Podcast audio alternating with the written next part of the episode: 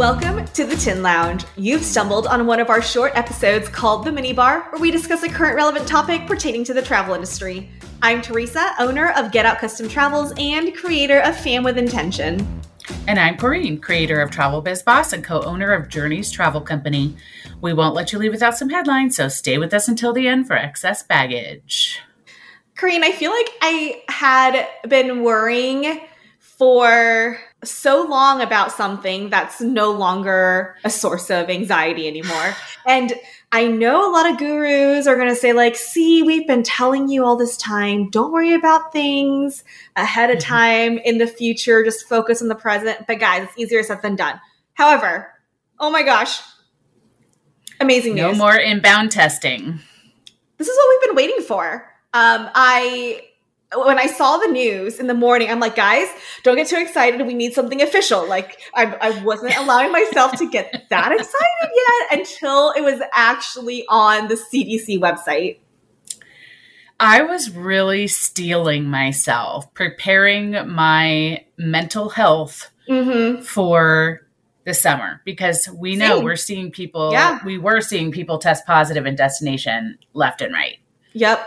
And The I can't even describe the relief. Like, it's almost like I don't fully believe it yet that that is not a problem for me. Yeah. I was calling, I was not calling, you know, I hate to call them. I was texting and emailing all of my clients, but I did only uh, personally reach out to the ones that are leaving in the next three months, just mm-hmm. in case. Yeah. I don't want to be out there telling somebody, don't worry about it. But I have so many people headed to Europe, so I'm so right. excited. I am a little worried that we are suddenly going to get bombarded with Europe requests for this summer, and Europe's sold out for the most part. You know what I mean? Like, that's why I'm not worried, because if they're reaching out for this summer travel to Europe, it's an immediate, they're sold out. So I'm not too worried about that um, for this summer, because we already are, we're already in the middle of June.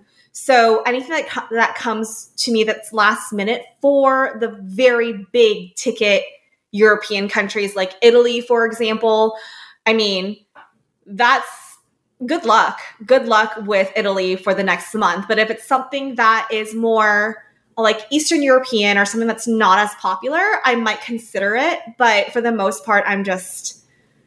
I'm just relieved, because most of my clients who are traveling for this year, it's the summer and it's to Europe. So yeah, collective sigh of relief. When I first heard the news, I had my assistant start drafting an email to go out to my clients. I'm yeah. like, just draft it up. And once it's official, we're going to fill in the details and it's going to be a boom, send it out. I, I definitely let out what you might call a whoop or a holler. Did a little air hump, which yeah. is my signature. That's usually reserved for really huge high ticket sales, but mm-hmm. felt like it was appropriate in this case. Yeah. Um, yeah. What a dream going into the summer. Thank you. Yeah. Yeah, for sure. Uh, but that's the big news. I'm sure everyone. Yeah. No point in saving that for a news article, because we're all no. there. No, I was thinking in my head, I'm like, do you think Korea's going to put this in excess baggage? No, no, no, no, no. We're going to be talking about it first thing. That's right. Before we jump into our discussion this week, we want to give a shout out to our podcast network, Trav Market Media. Head on over to trav market media dot com where you can find other amazing podcasts to grow and build your business.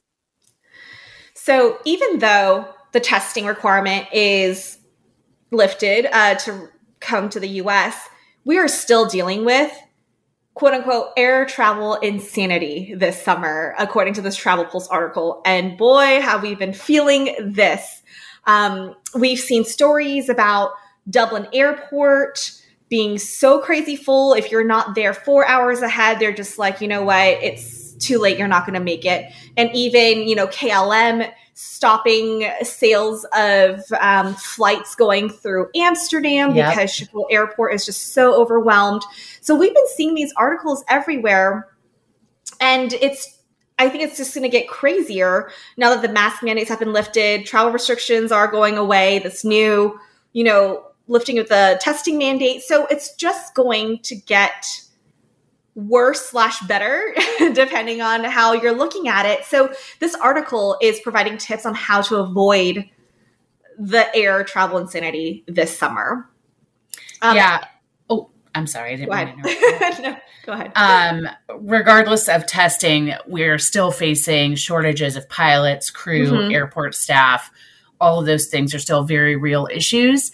And it's potentially going to get worse because, like I said, we're about to get people like, I don't have to test, I'm going now. Mm-hmm. And they're just going to be, I think I saw that Lufthansa canceled nine hundred flights last week. Oh, nine hundred wow. flights for, for, I don't know if they said for the summer or for July, but yeah. This is an understatement in this article. Um, Here's a quote. Unfortunately, the aviation industry seems to find itself ill-prepared to handle such passenger volumes, leading to the airport chaos we've witnessed at airports around the globe in recent months. That's an understatement. Ill-prepared. Uh-huh. Yep. um, you know, we're seeing long wait times, huge lines, traffic jams, flight delays and cancellations, um, missing luggage. Um, luggage just not showing up, uh, just so many crazy things that we've always had to deal with, but now it's on a ten X level because it's just understaffing, the works. You know, you guys know what we're talking about. Um, this article references a publication uh, called Time Out. It's linked in this article, and it compiled some helpful suggestions. One, avoid certain airlines. In the U S, all major carriers have been affected by the quote-unquote perfect storm of circumstances that are creating backups at airports and ongoing flight disruptions. But JetBlue, Southwest, and Alaska were the first to start suffering problems this spring. Um, but a Fodor's uh, survey last month also reviewed that also revealed that customers have been particularly unhappy with American Airlines lately. Shocker. Um, I really feel like they're all they're, they're all experiencing challenges. Yeah, I, I can't imagine um, switching from one airline to another, and I especially can't imagine suggesting that my client do it, and yeah, then yeah. sure enough, that airline will have trouble, yep. trouble, and then yep. you're the one who's in the hot seat. Yeah, exactly. Um, You um, just have to be prepared to exactly, navigate these situations. one hundred percent. Expect yeah. the unexpected. Get that travel insurance. Um, the next one is avoid certain airports. Some airports are presently more notorious than others for having ridiculously long lines to get through security tr- screening checkpoints, passport control, and baggage claim, requiring departing passengers to arrive extra early in order to make their flights and arrivals to possess the patience of Job. Job. Job. Job. Oh my gosh, it's a biblical reference. I'm like Steve Jobs, like he was patient. I don't know. Patience of Job.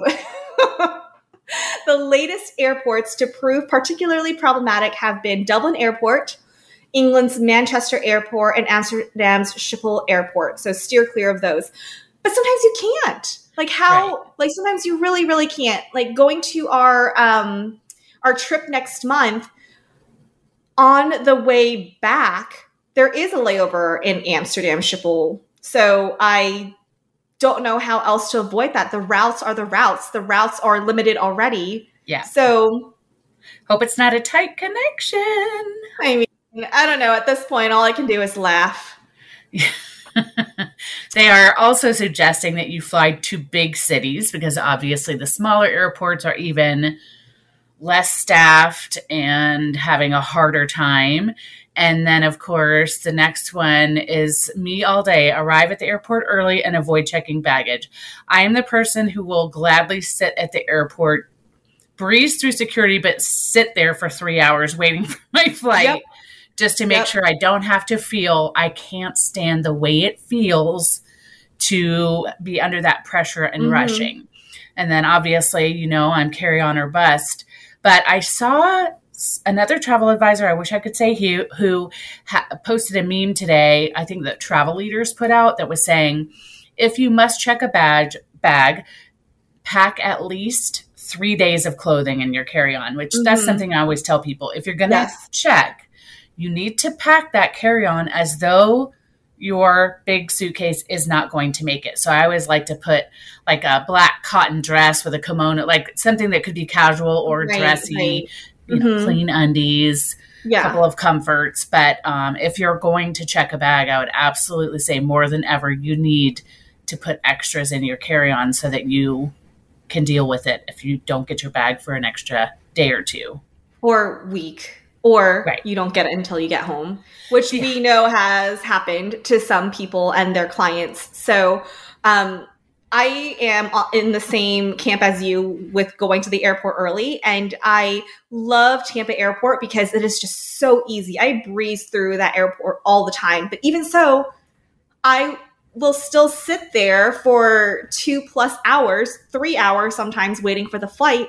And if I'm by myself, that's perfectly fine. But I know Gio's going to make a stink about it. And so the last time when we were flying to Croatia, he's like, what time's our flight? And we had already passed through security and we were already ready to go to the gate. And I'm like, oh, it's like at this time, which was two and a half hours away. He's like, oh my God, why do we have to get here so early? And I knew this was coming. I'm like, listen, if you're going to travel with me, this is how we're traveling. Don't yeah. complain about anything. Well, lounge access certainly helps. Oh, for sure. And, you know, if they were to increase the liquids allowance in carry-on bags, I will be carry-on all day, but I cannot not do a check-in bag because I need my stuff, like my liquids. That's the next thing. Asta, if you're listening, that's the next thing we're going to push for is increased liquids allowance.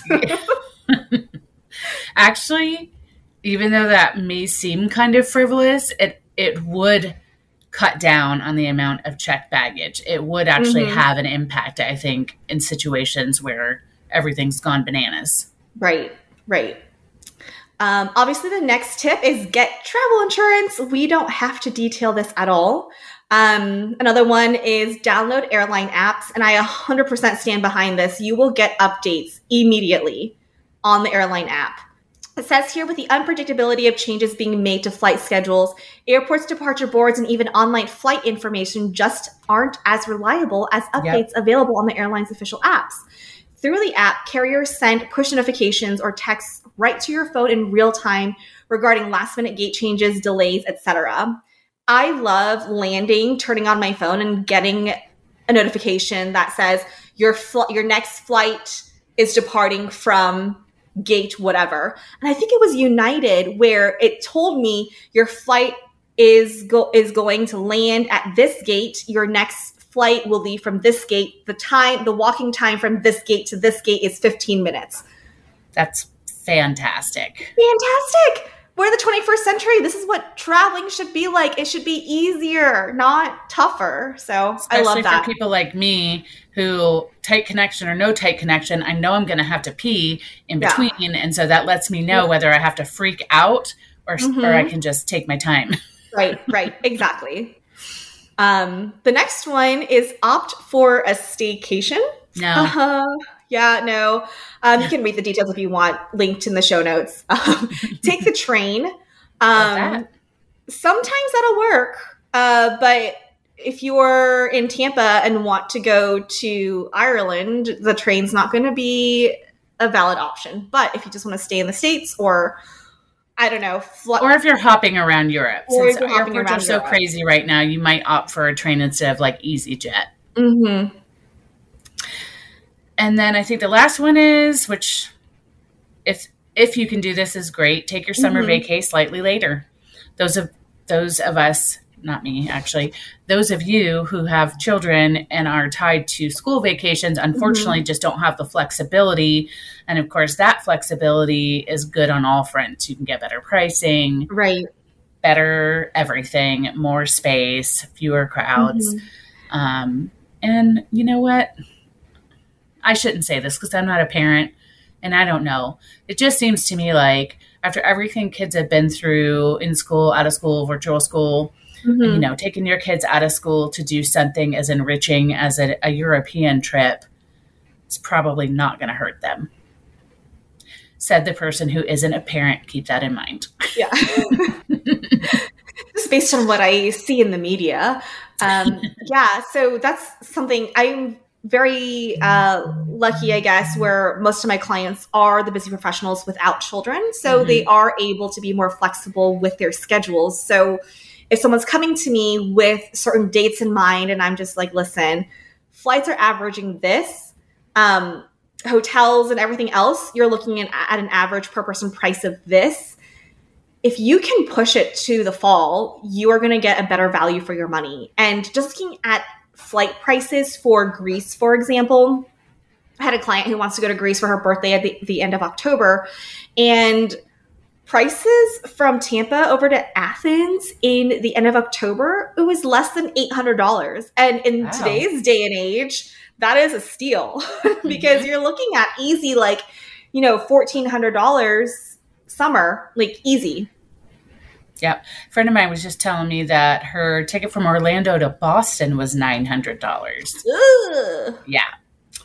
Um, so the next article I grabbed because this conversation comes up a lot in different Facebook groups. This one's from Travel Age West, and it's five of the best swimmable Los Cabos beaches. So Los Cabos is tricky because a lot of the beaches are not only not swimmable, but actually dangerous. They have mm-hmm. steep drop-offs and, you know, they're hazardous. So for the most part, um, Los Cabos is for people who want to do resort stuff and have beautiful views.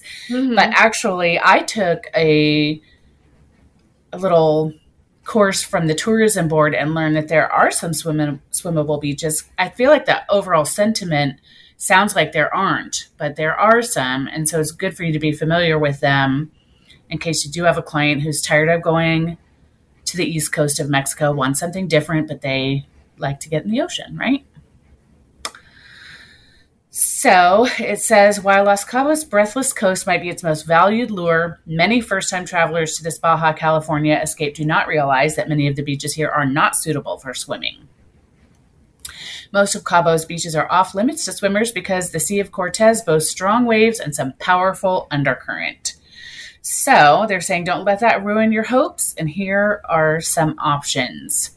Medano Beach is considered the main swimming beach in San Lucas. Uh, also, if you look at a tourism map, there's different sections, San Lucas being one of them. It's full of beach restaurants, vendors, and lounger rentals. It does often get overcrowded with tourists. But if you don't mind all of the commerce, you'll satisfy the need for time in the water. And then it says if you like things like water sports and equipment rentals, head to one of the area's beach clubs. Then the second one is Chileno Beach. Uh, this one is along the hotel zone, and it's actually a favorite among locals. It's a low-key spot. It doesn't have all the luxuries of Medano, but it offers useful amenities such as palapas, portable restrooms, and a nearby restaurant. More importantly, it features a calm bay that is good for snorkeling. It's one of Cabo's best snorkeling spots, and it's easily accessible by bus or cab. So um, that sounds like my cup of tea. I like those calm bays. Yeah, I'm looking at some of the photos of the different beaches, and you know me, I'm not a big beach person. I love looking at the ocean, but getting in, no thank you. So Cabo was perfect for me because the hotel was so beautiful, the pools were pristine, and you could just sit in the pool and admire the view, and to me, that is exactly what I wanted. So in looking at some of these photos at the beaches, I'm like, it is pretty pretty. I mean, yeah. For people who do want to get into the Pacific and who do want to have that beach experience that feels different. Um, a, a quieter beach on this article is Palmia Beach. That's in San Jose del Cabo. Um, it's trickier to get to. Um, you, you'll need a car. Um, it doesn't have as many beach amenities, but apparently it's worth the hassle. Um, it's San Jose's most cherished beach with plenty of snorkeling and swimming opportunities. There are a few beach palapas for shade too, but rental umbrellas are also on hand. Pack a picnic and some beach blankets as there are no restaurants nearby, and do remember to bring your snorkeling gear. Well, I, I think one of the reasons why I don't like going to the beach as much as an adult is because as a child, I loved it because my parents were the ones getting ready, like in terms of like all the beach stuff, and they cleaned all the sand afterwards. Whereas now as an adult, like I have to be the one to clean everything. And I'm like, no, thank you. I think that's why. Something I like about Cabo is that from that pool, looking out to the ocean, there's often cactus in between. And I just yeah. love that whole yep. juxtaposition of the mm-hmm. desert and the water. Yeah. And then I guess there is the Cannery beaches. They that woo, those are the beaches of Coral Negro and Balconcito, also known collectively as Cannery beaches, might just be the best in all of Los Cabos. And in many ways, they're right. Sorry, I forgot the beginning part of that sentence, so that doesn't make sense. Um, so the beaches are just outside the marina before you reach Land's End. They have fewer vendors and they are not as crowded, but they have massive boulders to sit on or take refuge from the sun, and the water is fantastic for swimming. So some visitors snorkel here, but they're not the best spots for that. That's better for Chileno or Santa Maria. And here you can just enjoy a day of splashing in the water. And also, next time I go to Cabo, I'm absolutely going to take a day trip to Balandra Beach and La Paz. Mm-hmm. It's everything I've seen is just so spectacular. It's a calm bay, and you can walk out less than waist deep forever, like way, That's way awesome. out, and it's just this calm water. That's just something I interjected. That's not in. It's not in the article. Um, the last beach on the list is Santa Maria Beach. Um, it is arguably Los Cabos' most famed snorkeling spot thanks to the abundance of coral reefs in its bay. Due to its popularity, consider going elsewhere if you're interested in just swimming. Because of its reputation, this beach might be a little crowded with tour companies that dock their boats here for snorkeling excursions. There aren't a lot of vendors here, um, which means the beach isn't as busy. On-site amenities include restrooms, showers, and a parking lot. During whale watching season, particularly in January and February, keep an eye out for occasional spouts and breaching. Oh, that's all you have to tell me. uh, I think this is a good article to bookmark. So the next time you get a Cabo inquiry, you can remember which are the swimmable beaches, because that's some valuable knowledge. Mm-hmm. Last article we have for you this week is from Travel Age West, and it talks about travel advisors working with influencers and how to start.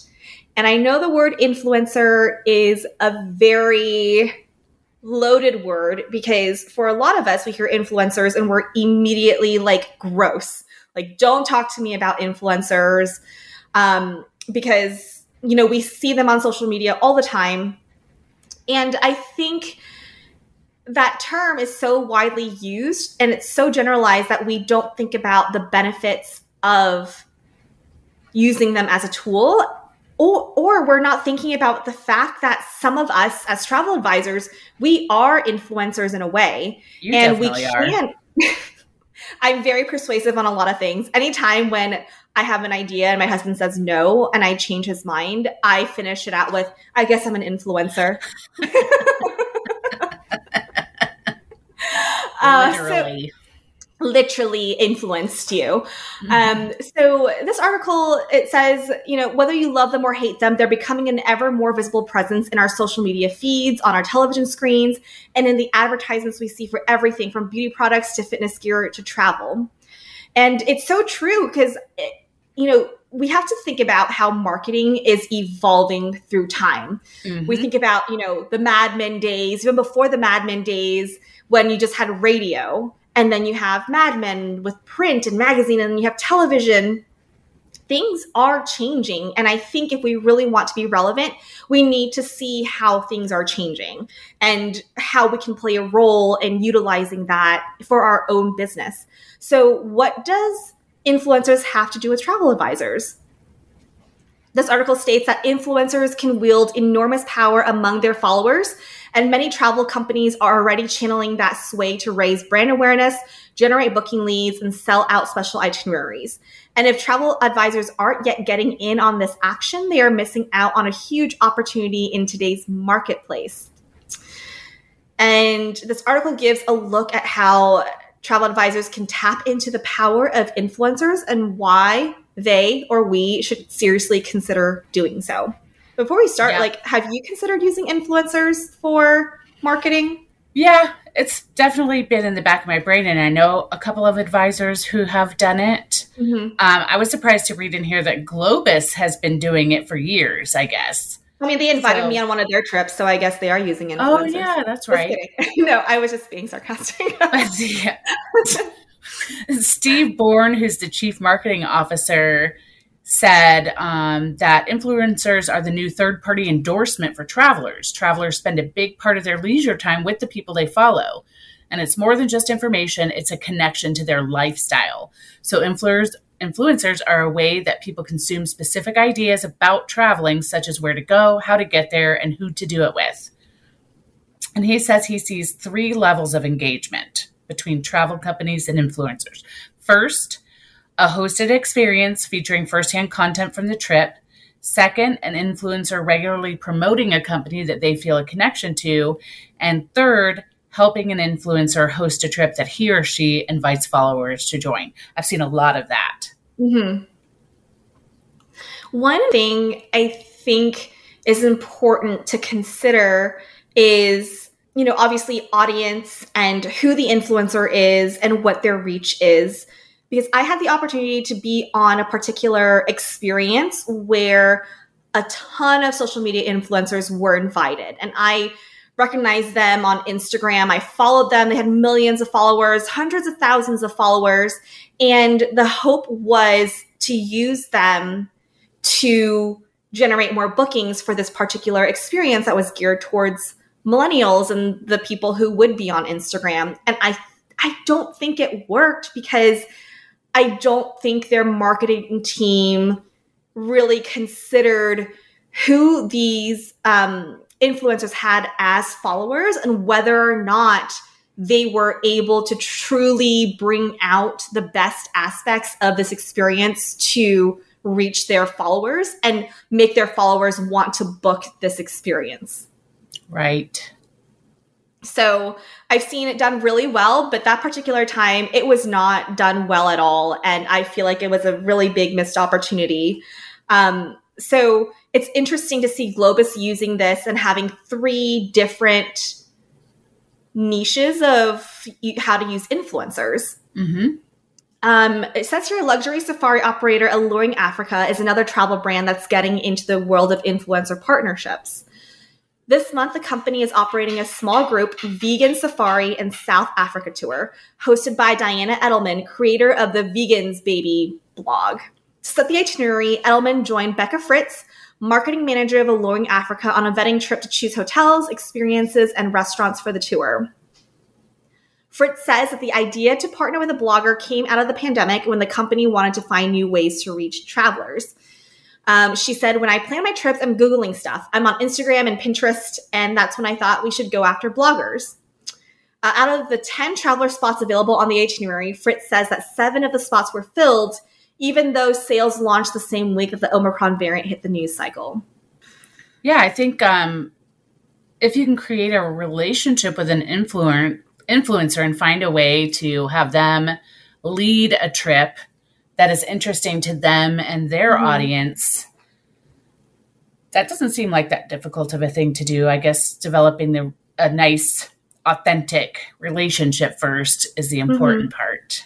Right. And having it and finding an influencer that fits the way that you do business and fits your goals and values. And when your followers and their followers see their content, they're just like, oh, yes, I can one hundred percent see myself doing that particular experience. And oftentimes I think that's one of the missing links is finding an influencer who may not have like two million followers. They may just have, you know, fifty thousand followers, but their followers are incredibly engaged and fit your company brand.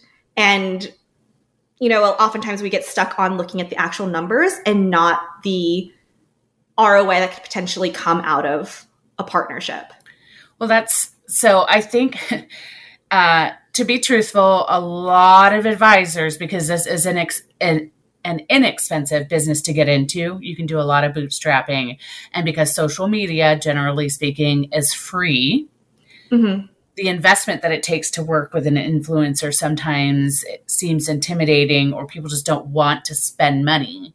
But the return on that investment can be huge mm-hmm. if you can get your mind wrapped around it and find the right partner. Right. And one of the things they say here is the benefit of working with influencers is ultimately about trust. and having an influencer who does give out valuable information and tips. And I know for me, there are certain influencers, especially in like the beauty industry, that I follow and I trust. And if they tell me like, hey, I use this product and here is the before and after, like there are only certain influencers where I'm like, okay, if so-and-so said this, like I trust her opinion because she's, she hasn't steered me wrong in the past. So that's one of the benefits of using an influencer who does have that trust with their followers. Absolutely.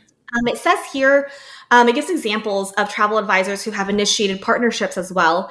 Um, Allison Jones, president of Destinations to Explore, says her travel agency started working with influencers about ten years ago after oh. seeing a lot of business come in from the company's YouTube channel and collaborating with others in that space. She says, when we work with influencers, our closing ratio is much higher than any of our other marketing.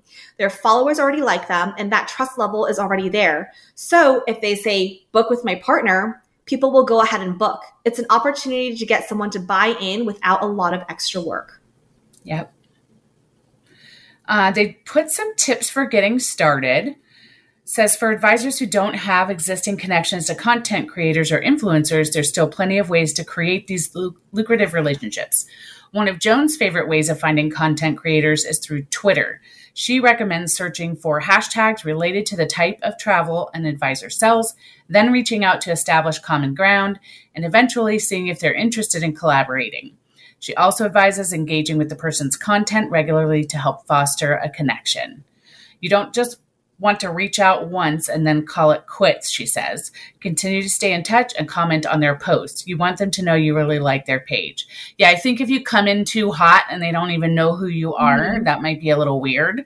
So you yeah. really want to like slowly foster, let them get to know you mm-hmm. and build an actual real relationship. Right. Because if they're going to be, um, if they're going to be, creating content for you and advertising for you, you have to understand that their followers already trust them. And if there is no trust between you and the influencer either, they're going to be hesitant to have that kind of relationship if they don't know you. That's if they're a good influencer and they're just not out there for, hey, like, here's a free trip and here's some extra money. Um, you know, just tag my company. A good influencer will understand the importance of the trust they've created and the trust they've built with their followers.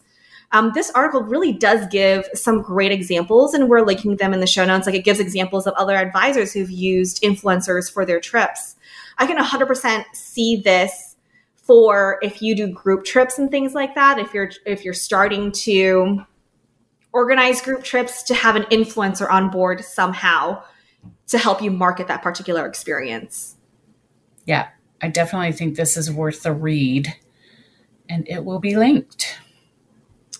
Um, this also talks about advisors as influencers, and I am one hundred percent on board with this. And I think that a lot of us think that in order to be categorized as a quote-unquote influencer, you need to have tens of thousands, hundreds of thousands of followers, but that's not necessarily true. Um, now Quality you might hear over quantity. Exactly. And there are things like micro influencers, nano influencers who have smaller numbers of followers, but their followers are more engaged. So when it comes down to it, would you rather have, you know, a hundred thousand followers and maybe you get ten people book with you, or would you prefer to have five hundred followers, but all of them have been your clients or are seriously considering hiring you to be a travel advisor? Like, I'd prefer the five hundred versus the one hundred thousand followers any day. Well, it's kind of like this podcast. We're never going to have millions of followers because we're super niche. And it doesn't matter because that's we're not trying to serve everyone. And like people can go out and build a huge following, like, if a million ten-year-olds follow you, they're not really going to be of any use to you, you know? True.